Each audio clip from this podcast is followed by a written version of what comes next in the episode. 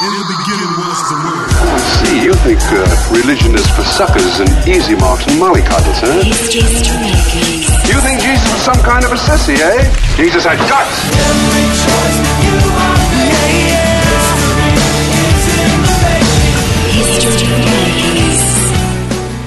Today we're speaking with Brian Hardin from DailyAudioBible.com. They've had nearly 63 million downloads of their revolutionary scripture podcast. Brian's also worked in Nashville alongside artists like Larry Norman, Jill Parr, Manic Drive, uh, and uh, he's a real history maker. It's great to have him on the phone at the moment. How are you, Brian? I'm great. Thanks for having me. It's great to have you with us today, and uh, you're out visiting Australia at the moment. How are you enjoying our country?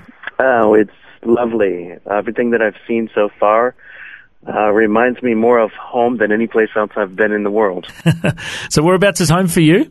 home is Nashville, Tennessee, in America. And tell us, whereabouts were you born and raised? What was life like for you as a young fella? Well, my my earliest life, my dad was an evangelist, so I traveled all over the United States, and then he became a pastor in Michigan, which is in the north of the United States, and I grew up there and migrated into the south to Nashville to pursue the music industry.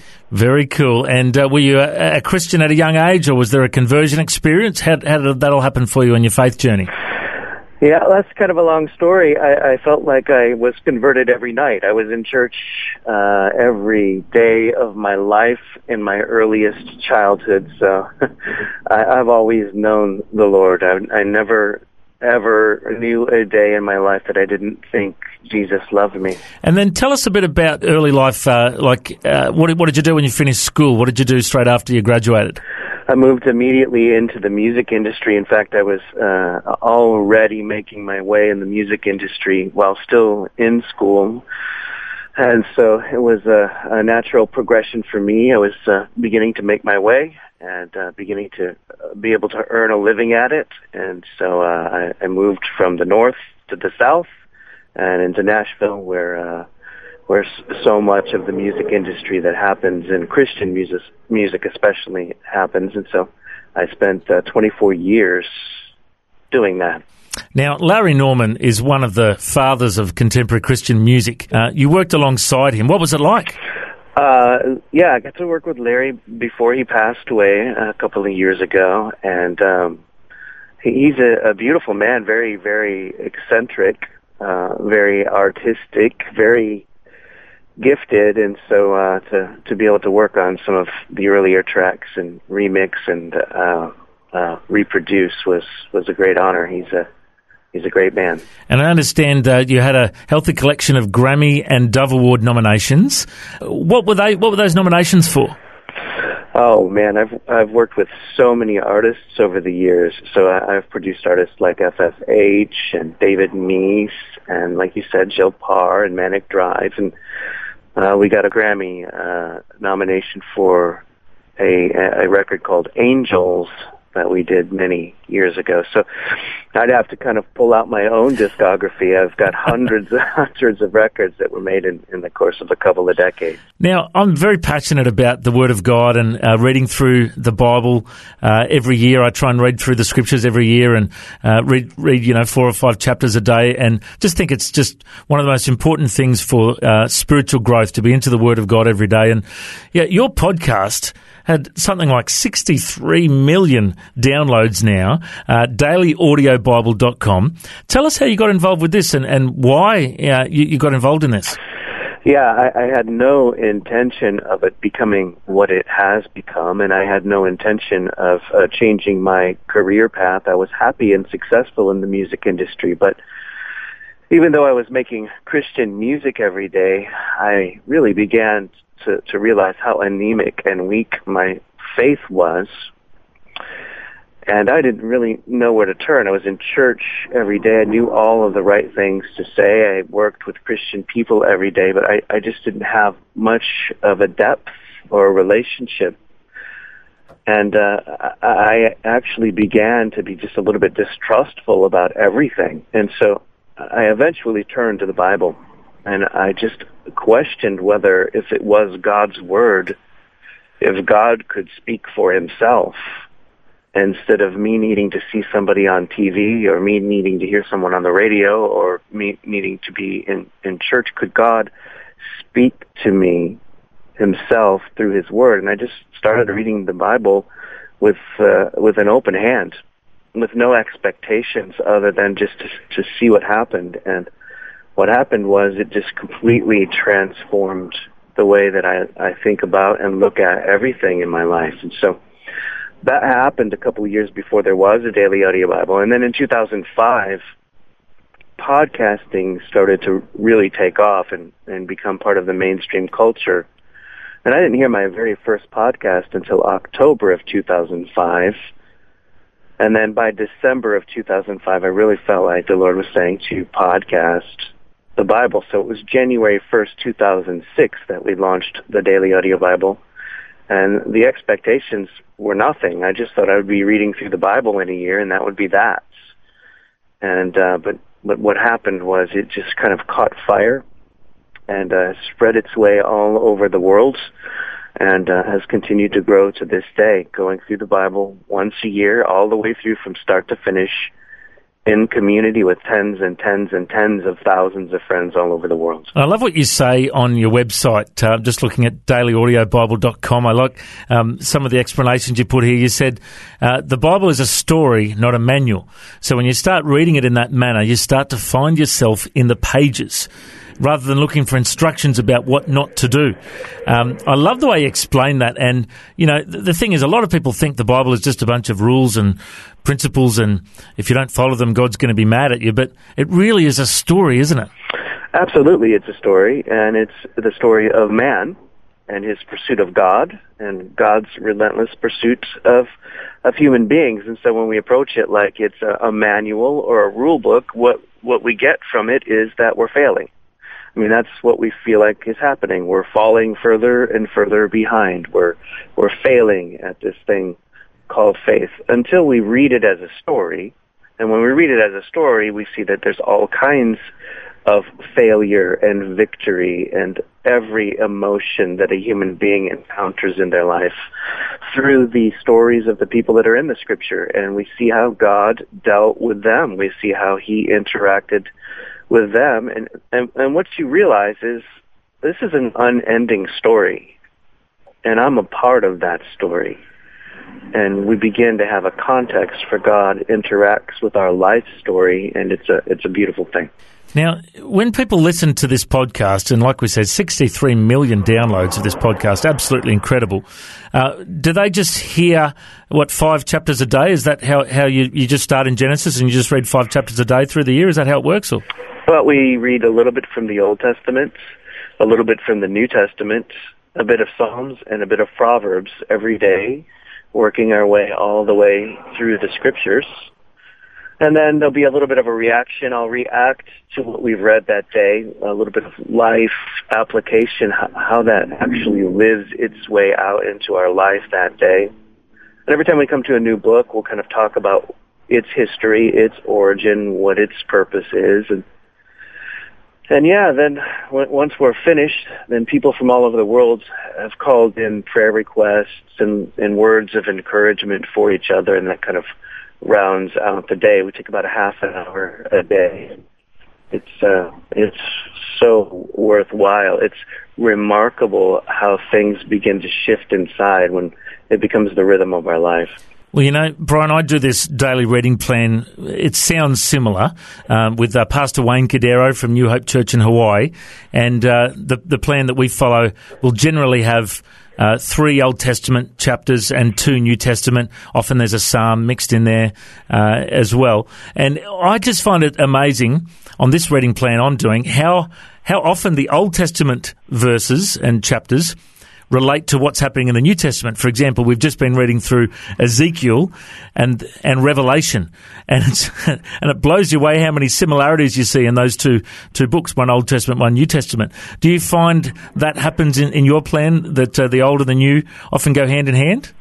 Constantly. I mean, there's so many parallels uh, in, in a number of ways. Both you, you can look at it prophetically and definitely see how things have played out as you skip forward a couple of thousand years and, and move into the New Testament.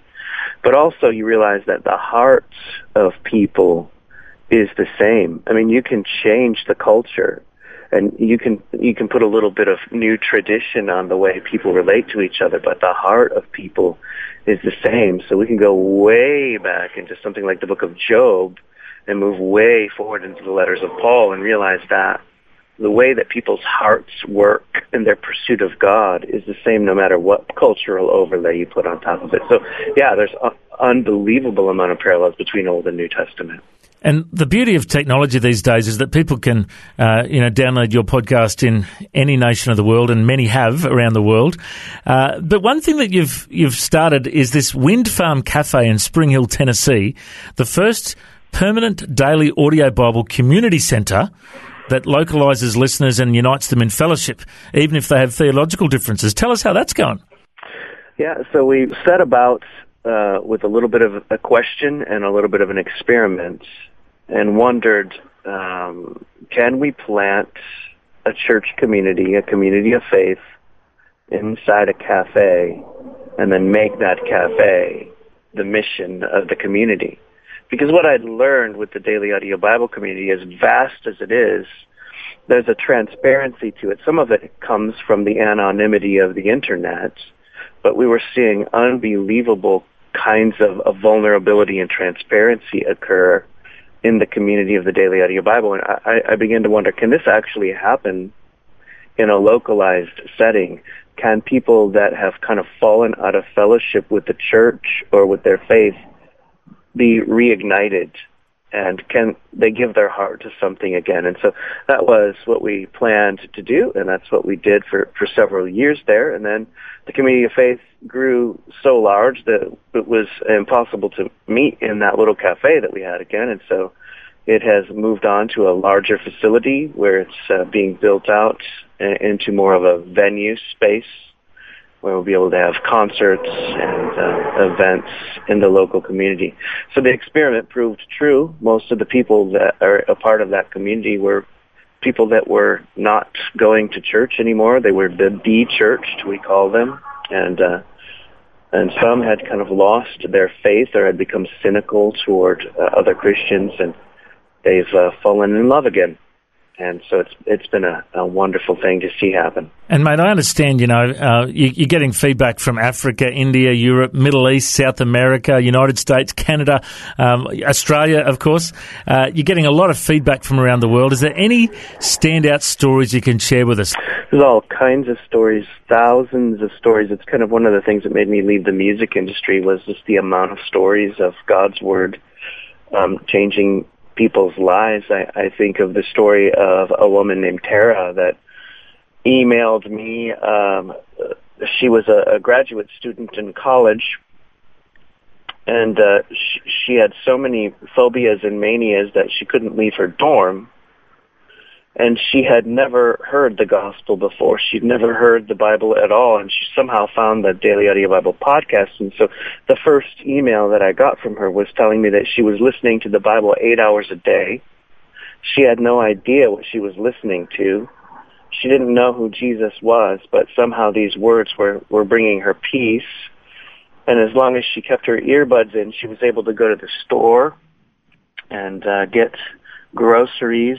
She would keep her earbuds in listening to the Bible anytime she had to leave home. And uh, she became a believer from that. She's now, that was years ago, she's now gone on to get her PhD, so she's a doctor and a professor in college. And so that's a beautiful story, but there's so many. For example, I had a, a couple come to me not too long ago who told me how their daughter had been uh, murdered while she was away in college and how during the pursuit of trying to find who her killer was and all of the things and all of the trauma and dealing with it, the only way that they could get to sleep and the only way that they could get through the day was the words of the scripture. They would just keep it constantly, constantly playing. or the mother who came to me and her son was kidnapped and during the three months where they couldn't find him the only way that she could get through her days were the comfort of the scriptures constantly playing over and over this is just a sampling i mean it's what happens is that everybody gets a story when they begin to interact with the bible those are just maybe some sensational stories. But when we make the Bible a, a central focus of our life and enter into a relationship with it, we all have a story about the Bible. Well, mate, I've been absolutely inspired to hear of uh, how God's been using you to reach people all over, all over, the world, getting people into the Word of God. And, and of course, the whole Bible points to Jesus. The Old Testament and the New Testament, it's all about Jesus. Uh, you know, if there are people listening right now that have never heard the gospel of Jesus Christ, uh, that might want to uh, respond to it today, would you share with our listeners what is the gospel and how do people respond to it? Yeah, well, the story begins in the beginning when things are created and mankind has a choice and everything is perfect, but man chooses the knowledge of good and evil over God and eternal life. And so that's been the struggle ever since. Rebellion and sin entered the world and we have all these thousands of years that we've moved down that path to the life that we have today. But God wasn't willing to give up on mankind he didn't just ruin the whole thing or turn his back. He wasn't willing to leave his own image to just be abandoned from him to forever. He loved us so much. And so he sent his son in the person of Jesus to be one of us, to live as one of us, to to communicate and, and show us what life can look like. And then he laid his life down in sacrifice so that the penalty that we could never pay would be paid and that the bridge could be built and the chasm that was between God and man could be restored so that our story could be a story of relationship with him and eternal life with him rather than eternal separation from him. This is the good news of the gospel and it changes everything. When Jesus ascended to the Father, he said, all authority in heaven and on earth has been given to me. And then he told his disciples to go tell everyone the good news. Everything is changed. Mankind is restored. And thank God for it. Well, that's absolutely good news. And we've been hearing from Brian Hardin from dailyaudiobible.com. They've had over 64 million downloads of their podcast, reading through the Bible each year. And if people would like to respond, I encourage you to check it out, dailyaudiobible.com. Brian Hardin, I reckon you're a history maker. Thanks for joining us. Thank you so much. Thanks for joining us on History Makers.